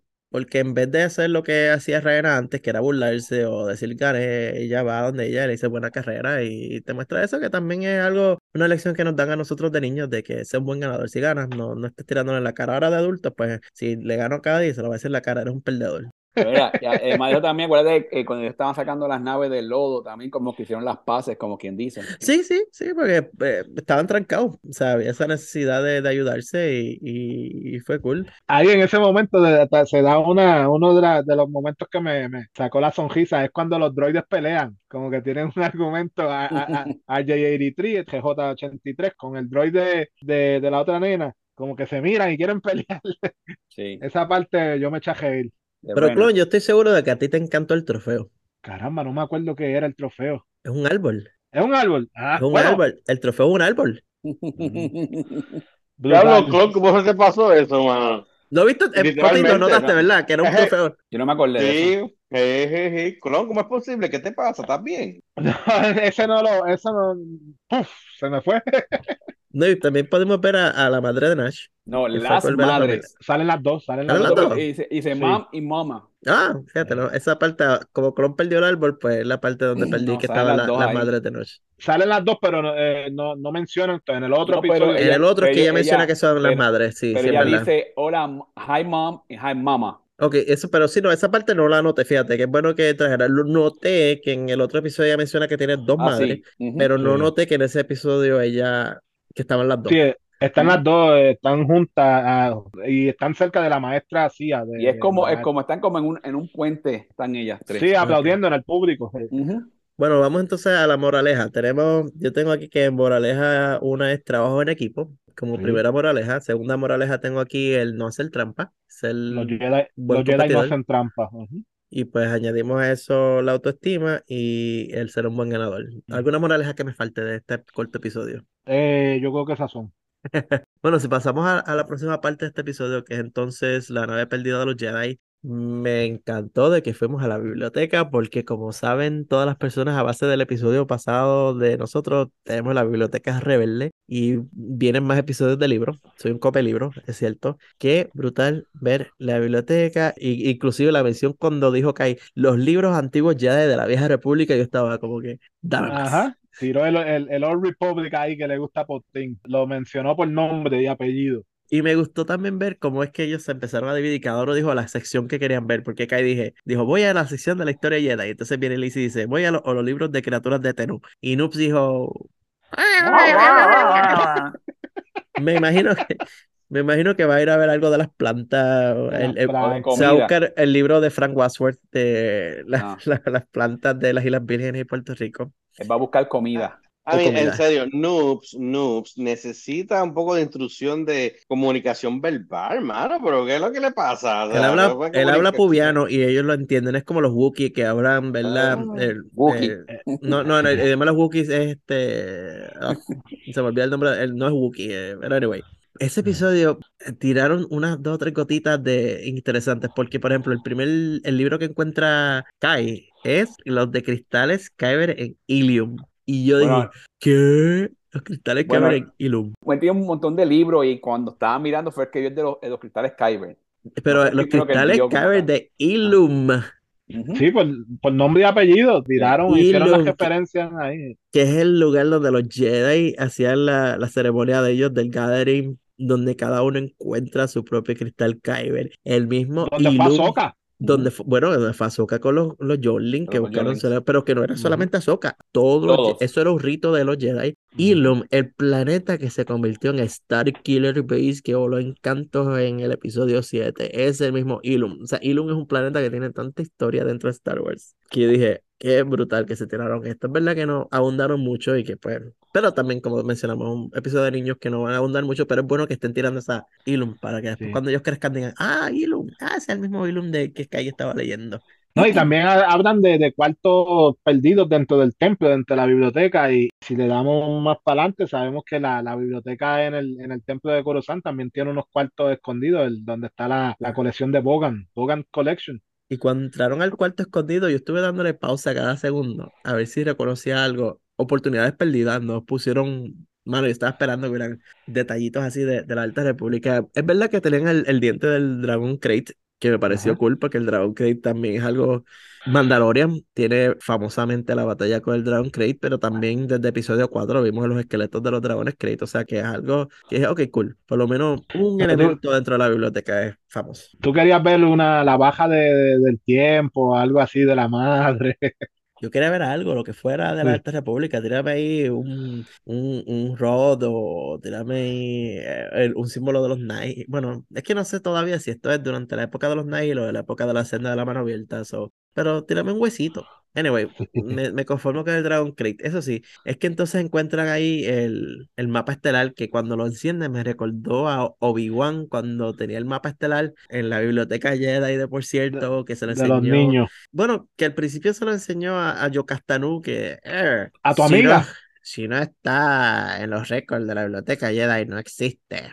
Sí, a mi amiga que me cae mal por esa misma ignorancia que demuestra la decaída de los Jedi y que pues, por lo tanto se ganó la muerte miserable que le dio Darth Vader en los cómics. Yokastanu, pero el mapa se ve así y, y, y entonces que se dan cuenta que es un antiguo rastreador de naves y de una nave que se llama el rastreador estelar y que dicen que el rastreador hace cientos de años exploraba el sector para los Jedi, que es bien similar al concepto de lo que son los Pathfinder en la segunda fase de la Alta República, que es la parte más antigua, donde nos explican que ellos enviaban grupos de personas a explorar las partes desconocidas de la galaxia para crear estos mapas. En el caso de los libros de la Alta República, no necesariamente era, porque aquí descubrimos que es un droide. Cuando llegan a ese planeta es un droide que te da su Ujú. nave. Pero los libros no era un droide en realidad, eran grupos de exploradores junto con Jedi, junto con médicos, científicos y droides que ayudaban, pero los droides eran más secundarios, los droides eran que los lanzaban como beacons para que la gente supiera dónde ellos estaban. Pero, aunque no es una relación directa a la historia que conocemos de la Alta República, los que leemos el libro, tiene la esencia, tiene la esencia de lo que era esa época donde era tú no conocías el espacio y pues por lo tanto tenías que lanzar gente que estuviera haciendo los mapas, tus Magellan y tus Américo Vespucios de la vida. En este caso, entonces tenemos que, de hecho, cuando ellos van viajando hacia donde está este droide, La cancioncita, ¿cuál cancioncita? Ah, la cancioncita Ah, de Nash, la de Nash. la de Nash. Nash se, Nash se inventa una nueva canción para sus amigos. Está cute la canción, pero eh, un detalle que yo noté junto con la canción es que, si se fija, y no solamente en este episodio, ellos siempre que están en la nave tienen puestos sus cinturones, los cinturones de Ah, seguridad. Claro, claro, eso es bien obvio. Especialmente Es con una los lección niños. para los nenes, los niños No, sepan sí, sí, sí, no, es una, pero sí que, que- pero es una lección que fue como que es, es bien subliminal, porque no te lo Bien ponen directo. directo, pero ellos lo ven y tienen siempre cinturones, que es algo que tú ves cuando en los otros episodios de- nunca tienen cinturones puestos, ellos se sientan y ya, pero ellos siempre tienen los cinturones aquí, y pues lo noté y me, me pareció curioso, que es bueno, ¿verdad? Porque te- le enseña a los niños, tienes que estar cinturones cuando estás en tus vehículos. Fue que yo, yo espero que Noobs, cuando lo enviaron al cañón, se pusiera su cinturón ahí arriba, porque Noobs fue al cañón y puso la cara de psicópata que decía Potín que tenía en la figura. Estaba allí viviéndose el cuento, disparándole a, los- a los asteroides. Explotó un un, asteroide nada más, chicos. Explotó más que un asteroide nada más. Es más de lo que tú has Tú- explotado en el Tú ejército. estás, este, tú estás overrated ahí como si fuera este. Dios mío. Le Él, no- él salvó no- él nunca la se va a parecer a Chopper, nunca, nunca. Le salvó la vida a todos ellos gracias a, a sus habilidades de cañonero. Demasiado crédito a Noobs. No le podemos dar como. eh, de- No. dando demasiado crédito a Noobs. Demasiado crédito, demasiado. Si Chopper estuviera ahí, Chopper hubiese explotado todos los asteroides.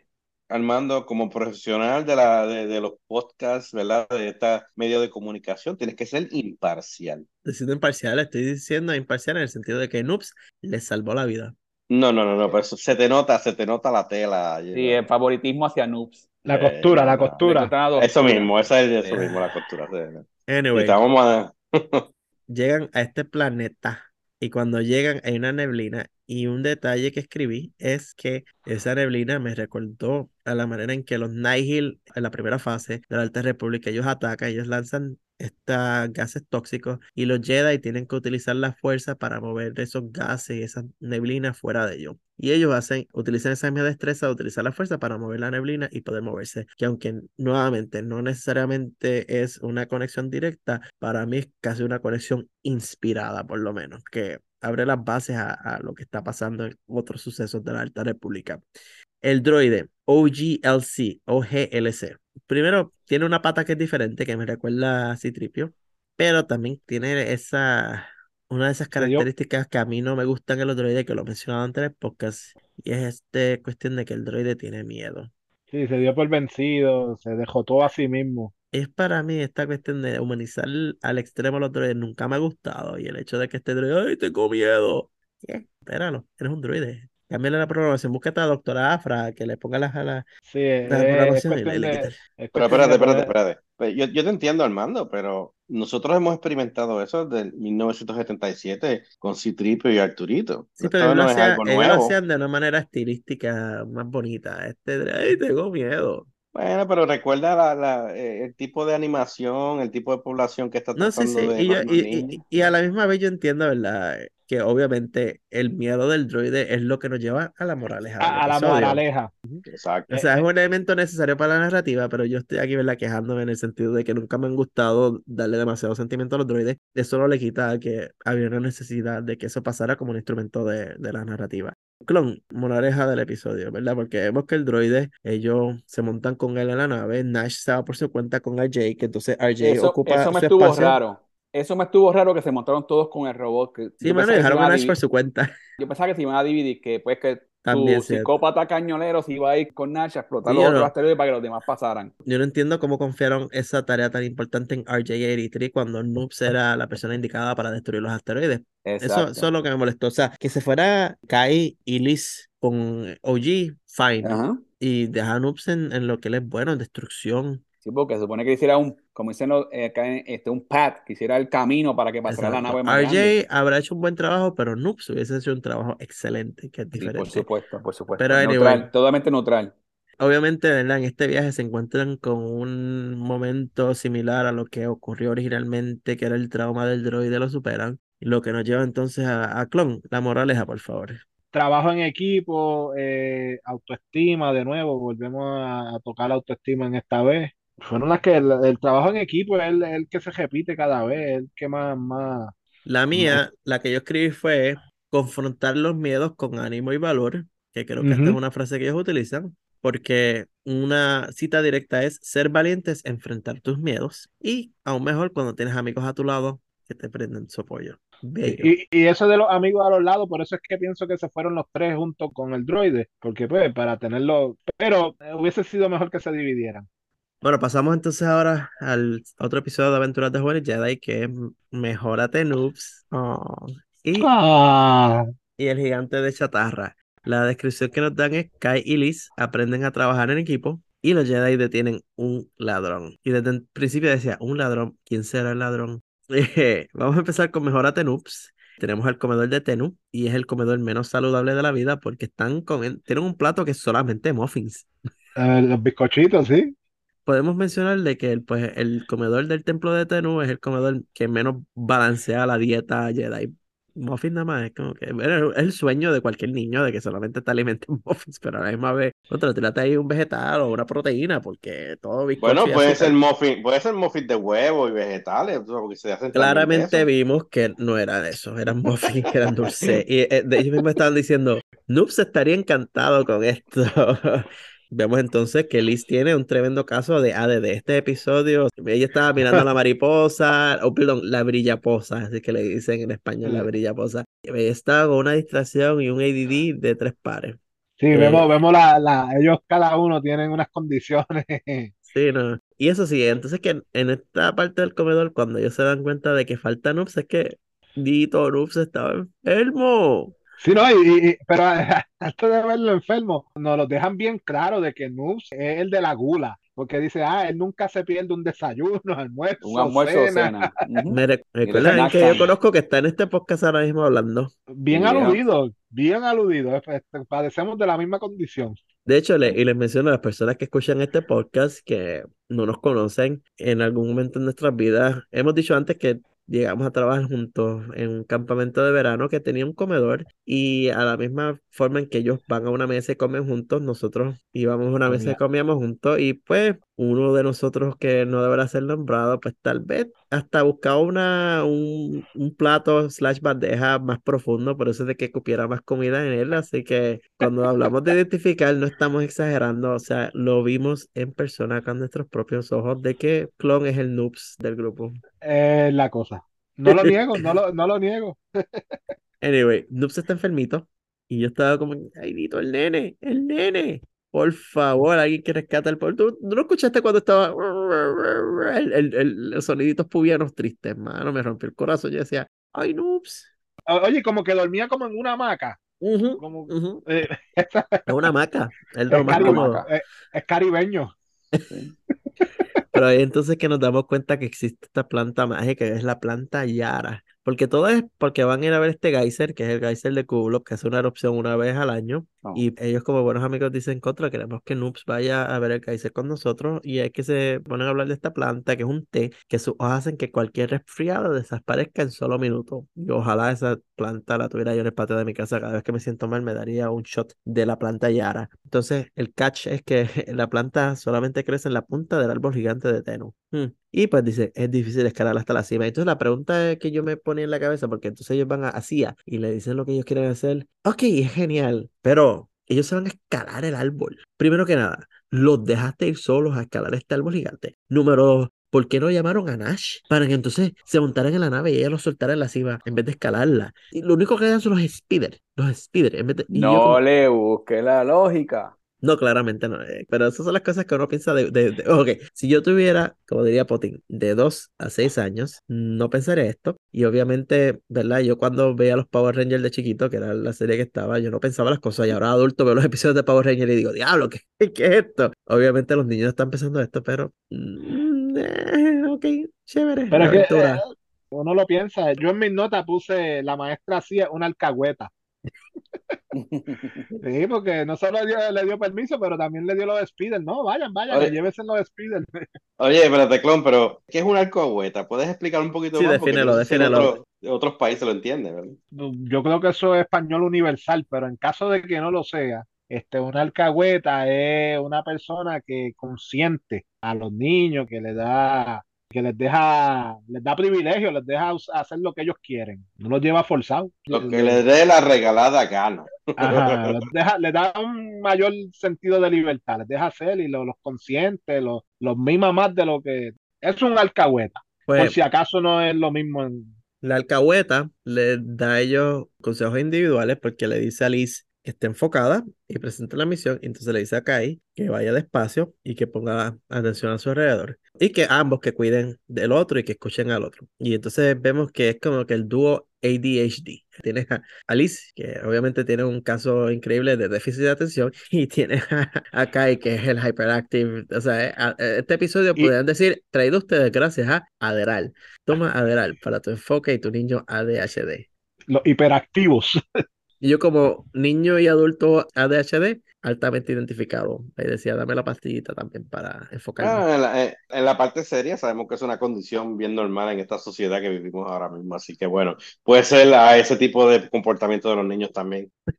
Bueno, vemos entonces que al ellos seguir las instrucciones que le dio su maestra y trabajar en equipo es que encuentran el camino correcto hacia el árbol, porque llega un momento en que está dividido, entonces están que a dónde vamos, y entonces observando y tomando las cosas con calma, ven las hojas y dicen, pues vamos por acá. Y entonces también llegan a la cima, ven a este animal que es un gangul, que es la criatura gigante que está a la cima. Ellos quedan en un momento encerrados como en una, una esquina, una cueva, usando estas mismas lecciones que logran salir de ese problema. Es verdad que nuevamente Liz está, míralo correr, es majestuosa, tan distraída. Pero no, lo- logran conseguir el té, logran conseguir el, digo, la planta Yara, hacer el té, rescatar a Noobs y van juntos y, y ven el geyser, un momento adorable, que bello es cuando Noobs se cura. Clon Moraleja, por favor. La moraleja de este, pienso que son que la, la- las diferencias de cada cual nos hacen, cuando nos juntamos, nos hace fuertes. Cada cual basarse en sus diferencias para trabajar juntos. Y que hay que cuidar de los compañeros y amigos y escuchar lo que ellos dicen. Y obviamente no Claro. apurarse, ir despacio y estar enfocados en el las presente. lo cosas con calma. haciendo. Exacto. Las. Wow. Y eso vino de Cádiz. coger las ¿Viste? La, la, la moraleja llega, lo- lo- los episodios tienen su, su, su sentido. Claro, Hizo claro. efecto, hizo efecto para niños de 2 a 2 a 6 años, en particular la Academy. Ujú. Bueno, y vamos, vamos entonces a- al gigante de chatarra, donde vemos que Hap estaba teniendo un momento que le llamaban el Zap Tap de Hap. Y ahí morí. Tú lo dijiste al principio de, de- en uno de nuestros episodios cuando hablábamos de que eso parecía como una baja, un tap, y pues sí lo es. Sí, el Zap Hap de Tap. Eh, Ujú. pero el Zap Tap de Hap, ya, lo- ya no puedo ni, ni decir lo que es. Anyway, en esta historia aprendemos que la fundadora de Kublop es Kalia Kublop y que tiene entonces una estatua en el medio y que ella navegaba la galaxia y tan pronto nos mostraron la estatua, ya sabemos que algo iba a pasar con las estatuas, y porque cada vez que hay una estatua en un lugar, pues eso de robarse una estatua, mano, es algo, yo lo veo inconcebible. Yo soy feliz de que todas las estatuas que yo conozco se mantienen en su lugar y nadie se las, las, las saca de su sitio y se las roba, porque eso de robarse una estatua sería algo, ¿verdad? Que, que mano, ¿quién haría algo así? O sea, eso es Eso so- Totalmente- solo Bart Simpson solamente. Bar- Anyway, chiste interno. Em, vemos entonces, gracias a esto, conocemos a Marla, que es la dueña de un depósito de chatarra, que ha sido, ¿verdad?, atacada por ladrones. Y qué sorpresa, es Tabor. El ladrón de siempre. La supervisión adulta en Tenú fallando nuevamente gracias a, a Tabor haciendo lo que le da la gana allí. El gran pirata Tabor. Y en este episodio donde explícitamente se menciona que Nash tiene dos madres. Y bravo por Disney de slash Lucasfilm de hacer un episodio y tener el valor de hacer esto, porque hemos visto cómo rápido salen las masas que dicen que esto es indoctrinación atacar, pero pues como esto es un episodio que es, muy básico para ellos, pues no lo han visto y no se han dado cuenta de que eso pasó y pues por lo tanto no ha explotado en la cara de la Eso, eso te iba a decir que creo que, que no, lo, no lo han visto todavía porque siempre hay un comentario y no he visto ninguno en, en el internet. Me alegro que esté pasando porque nuevamente, seamos realistas, vivimos en un mundo donde hace falta que se cree la tolerancia a eso. No tienes que eh, creer y aceptar las cosas, pero tienes que saber de que hay familias diversas que no van a ser igual a la tuya y que, y que el hecho de que tú tengas un amigo que viene de una familia que se ve diferente a la tuya no significa que no pueda ser amigo tuyo. Lo que pasa es que cuando los, los niños o la familia no está expuesto a cierta diversidad, pues no están acostumbrados a, a ese tipo, ¿verdad? De, de familia. Y, y como tú dices, yo creo que es importante el demostrar de que hay diferentes constituciones de familias, de núcleos familiares. Y, y aunque algunas personas dicen como que no, que entonces eso cambia el comportamiento, para nada. Es la sociedad en que vivimos. No, y que entonces aquí en este episodio tú ves que eso es una realidad, pero que eso no cambia quién es Nash y que eso Claro. no cambia el hecho de que Nash como amiga es, sigue siendo la amiga de ellos, o sea, no importa su origen familiar, no importa lo que pase en su casa, ella sigue siendo Nash. Star Wars ha estado haciendo esto en los libros por mucho tiempo y en los cómics. En las películas han sido un poco más precavidos y bien entre, ¿verdad? Entre paréntesis, porque vimos el beso que hubo en episodio, ¿cómo fue? ¿9? En, en el 9, en el 9. N9, entonces tuvimos luego Andor, que vimos a Bell, que tenía, bueno, la relación que tenía con Cinta, ahí fue más evidente, más, más directo, y ahora vemos eso, y pues, inclusive el- lo que pasó en Andor, porque, ¿verdad? El beso de episodio 9, olvídate, eso fue, lo pusieron en todos lados, y lo de Andor fue más, ¿verdad? Nadie lo, como que no vi Ah. tanta controversia con eso, y Andor es de las más populares series de televisión, o sea, todo el mundo Ujú. pone Andor allá en los cielos, yo creo que está viendo esa parte de Star Wars ya más diversa y aceptada, y no es como que, no están viendo como una controversia cada vez que pasa. No, y al final, cada, tú sabes, es responsabilidad de los padres de, de ver las cosas con sus hijos y, y cada cual decide en su núcleo familiar cómo lo ve. Pero yo creo que el ejemplo es, como tú lo mencionaste, cada cual tiene que ver que es una realidad y hay familias diversas y así es, punto.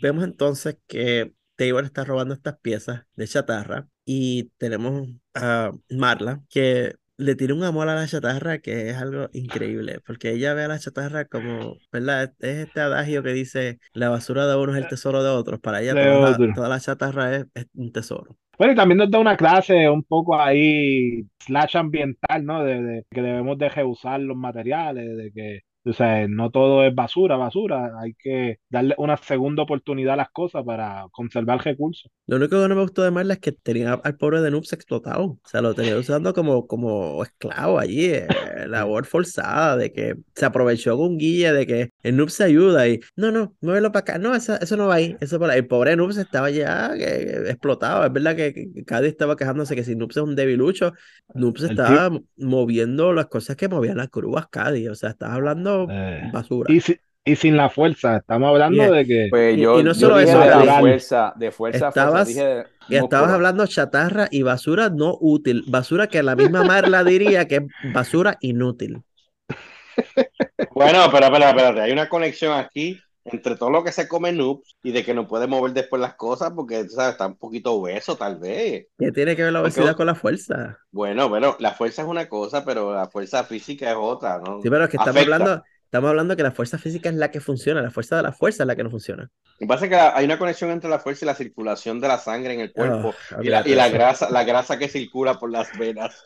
Anyway, tenemos el gigante de chatarra que fue construido por Tabor y hay que dársela, mira, Tabor es todo un ingeniero. Es un tremendo, tremendo droide que, que co- construyó el gigante ese. un Anakin cualquiera que hizo a Citripio y este hizo a- Exacto. al gigante. Vuelvo, Tabor es un Nihil en mi libro. Ellos entonces utilizaron el- su ingenio para escapar de un encierre que Tabor les causó. Me gustó la parte en que ellos dijeron, la chatarra puede convertirse en algo nuevo. Y volvamos a ese mensaje semi-ecológico slash de conservación de que es reusar los recursos, no, o sea, no, no todo es basura. Puedes, Ujú. utilizando tu ingenio y tu originalidad, puedes crear cosas nuevas a base de lo que tal vez era un desecho para otro. Pero, mano, el- entonces el, el gigante pierde una mano. Se, Se se unió al club. club. Se unió al club. Es verdad que se quiere robar la estatua, pero por lo menos, mira, perdió la mano. El club de los brazos picados. Y entonces después vemos cuando se resuelve todo esto de la cuestión del robo, después que pierde la mano, Tabor dice, ah, déjalo, ya no sirve el droide. Y ahí es cuando ellos mencionan cada pieza de chatarra es especial y que puede convertirse en cosas especiales. Tal vez estés roto, pero aún eres especial. Y yo como que, Y ahí, y ahí está la moraleja en esa Sí. frase. sí, la moral es eso, de que primero, cada pieza de chatarra es especial. Y segundo que, y tal vez, yo no Aunque quiero verla... defectos. eh, Esa es la parte, ¿verdad? No lo quiero decir así muy como que pues, negativo, y no, esto no, el espíritu de decir esto no es negativo, pero el hecho de que, o sea, tú no tienes que ser físicamente perfecto para no ser especial, o sea, como quiera que sea, puede ser resultado y tienes utilidad en la sociedad. Y yo no estoy, ¿verdad? Diciendo necesariamente que lo quieran aplicar a humanos, pero es que la realidad, o sea, no todos somos, no, ninguno de aquí somos perfectos, todos tenemos nuestro defecto y tenemos nuestras cosas que estamos rotos. Y nuestras pues, disca- discapacidades. Exacto. Excepto Caddy, que él es el perfecto aparentemente. Pero en todo lo demás, pues seguimos siendo especiales. Excepto Caddy, que no es- él no es especial, es perfecto. Oye, y, y Tabor, eh, en su afán de pirata, ¿no se te pareció a, a, a Gru de los Minions? O, o, o si le tiramos más para atrás a Carmen Sandiego, o Vamos Banda con- Estatua. Me voy con Calvin San Diego porque yo no, no sigo mucho a los Minions. Wow, Ah, Calvin no, San Diego. nos fuimos bien para atrás. Te fuiste sí. para atrás, te fuiste bien para atrás. Pero hicieron algo más reciente que Carmen San Diego, yo creo, no, no hace tanto tiempo. Ellos hicieron una, una reconstrucción de la serie más moderna, ¿Verdad? Sí, de la sí. época de los 90. Sí, sí. Hace como 10 años tal vez. Pero anyway, con eso terminamos nuestra discusión de Aventuras de los Jóvenes Jedi. Igual, ¿verdad? La discusión de, de Visions y nuestro episodio de hoy. Les adelanto que en nuestro próximo episodio nos vamos al mundo de los videojuegos y vamos a hablar finalmente de Jedi Fallen Order. No lo vamos a Survivor todavía, estamos jugándolo, estamos volviéndonos, ¿verdad? a aprender de él. Pero mientras tanto, vamos a hacer un repaso del primer juego de Cal Kestis. No solamente vamos a verlo desde dos puntos de vista, el primer punto de vista siendo la historia dentro del canon y, y cómo encaja dentro del canon y lo que aprendimos de ella, y ver la segunda parte, nuestra visión de como videojuego, comparándolo con otros videojuegos que jugamos antes y cómo nos gustó esa parte del, del gameplay, como así dirían. Eso va a ser en nuestro próximo episodio de Rebelde de la Fuerza. Potín, ¿dónde te pueden encontrar los oyentes? Sí, me pueden encontrar en Twitter como Edwin Pot Rivera o Pursox. ¿Y Clon? Como siempre, Caferato en todas las redes sociales y en el juego de Galaxy of Heroes como The Mystical Order. Cady. Instagram y Twitter, Cadi2334. Y a mí me pueden conseguir en Goodreads y en Twitter como Coqui572. Que con esto concluimos nuestro episodio. Recuerda suscribirte al podcast en tu servicio de preferencia. Si te gustó el episodio, apreciamos que nos dejes cinco estrellas y una reseña para que otros puedan encontrarnos. Síguenos en nuestras redes sociales en twitter.com diagonal rebelde fuerza y en Facebook, Instagram y YouTube bajo Rebeldes de la Fuerza. En nuestras notas del episodio puedes encontrar nuestro enlace para las discusiones en Discord y también puedes apoyar nuestro podcast convirtiéndote en un rebelde de la fuerza en nuestro Patreon, accesando patreon.com de una rebelde fuerza con niveles empezando en un dólar y además de episodios exclusivos donde estamos hablando de los cómics. Y hay dos maneras y solamente dos maneras de conseguir esos episodios, que a través de nuestro Patreon o a través de suscripciones por Spotify. Si tienes alguna pregunta para los panelistas o te interesa que cobramos algún tema de Star Wars, nos puedes escribir a nuestro email en rebelesdelafuerza@gmail.com. Gracias por escuchar Rebeldes de la Fuerza. Se cuidan familia, agradecidos. Muchas gracias por el apoyo. Hasta la próxima. Sigan dándonos apoyo y muchas gracias. Hasta la próxima. Para la luz y la vida, nos vemos en la próxima.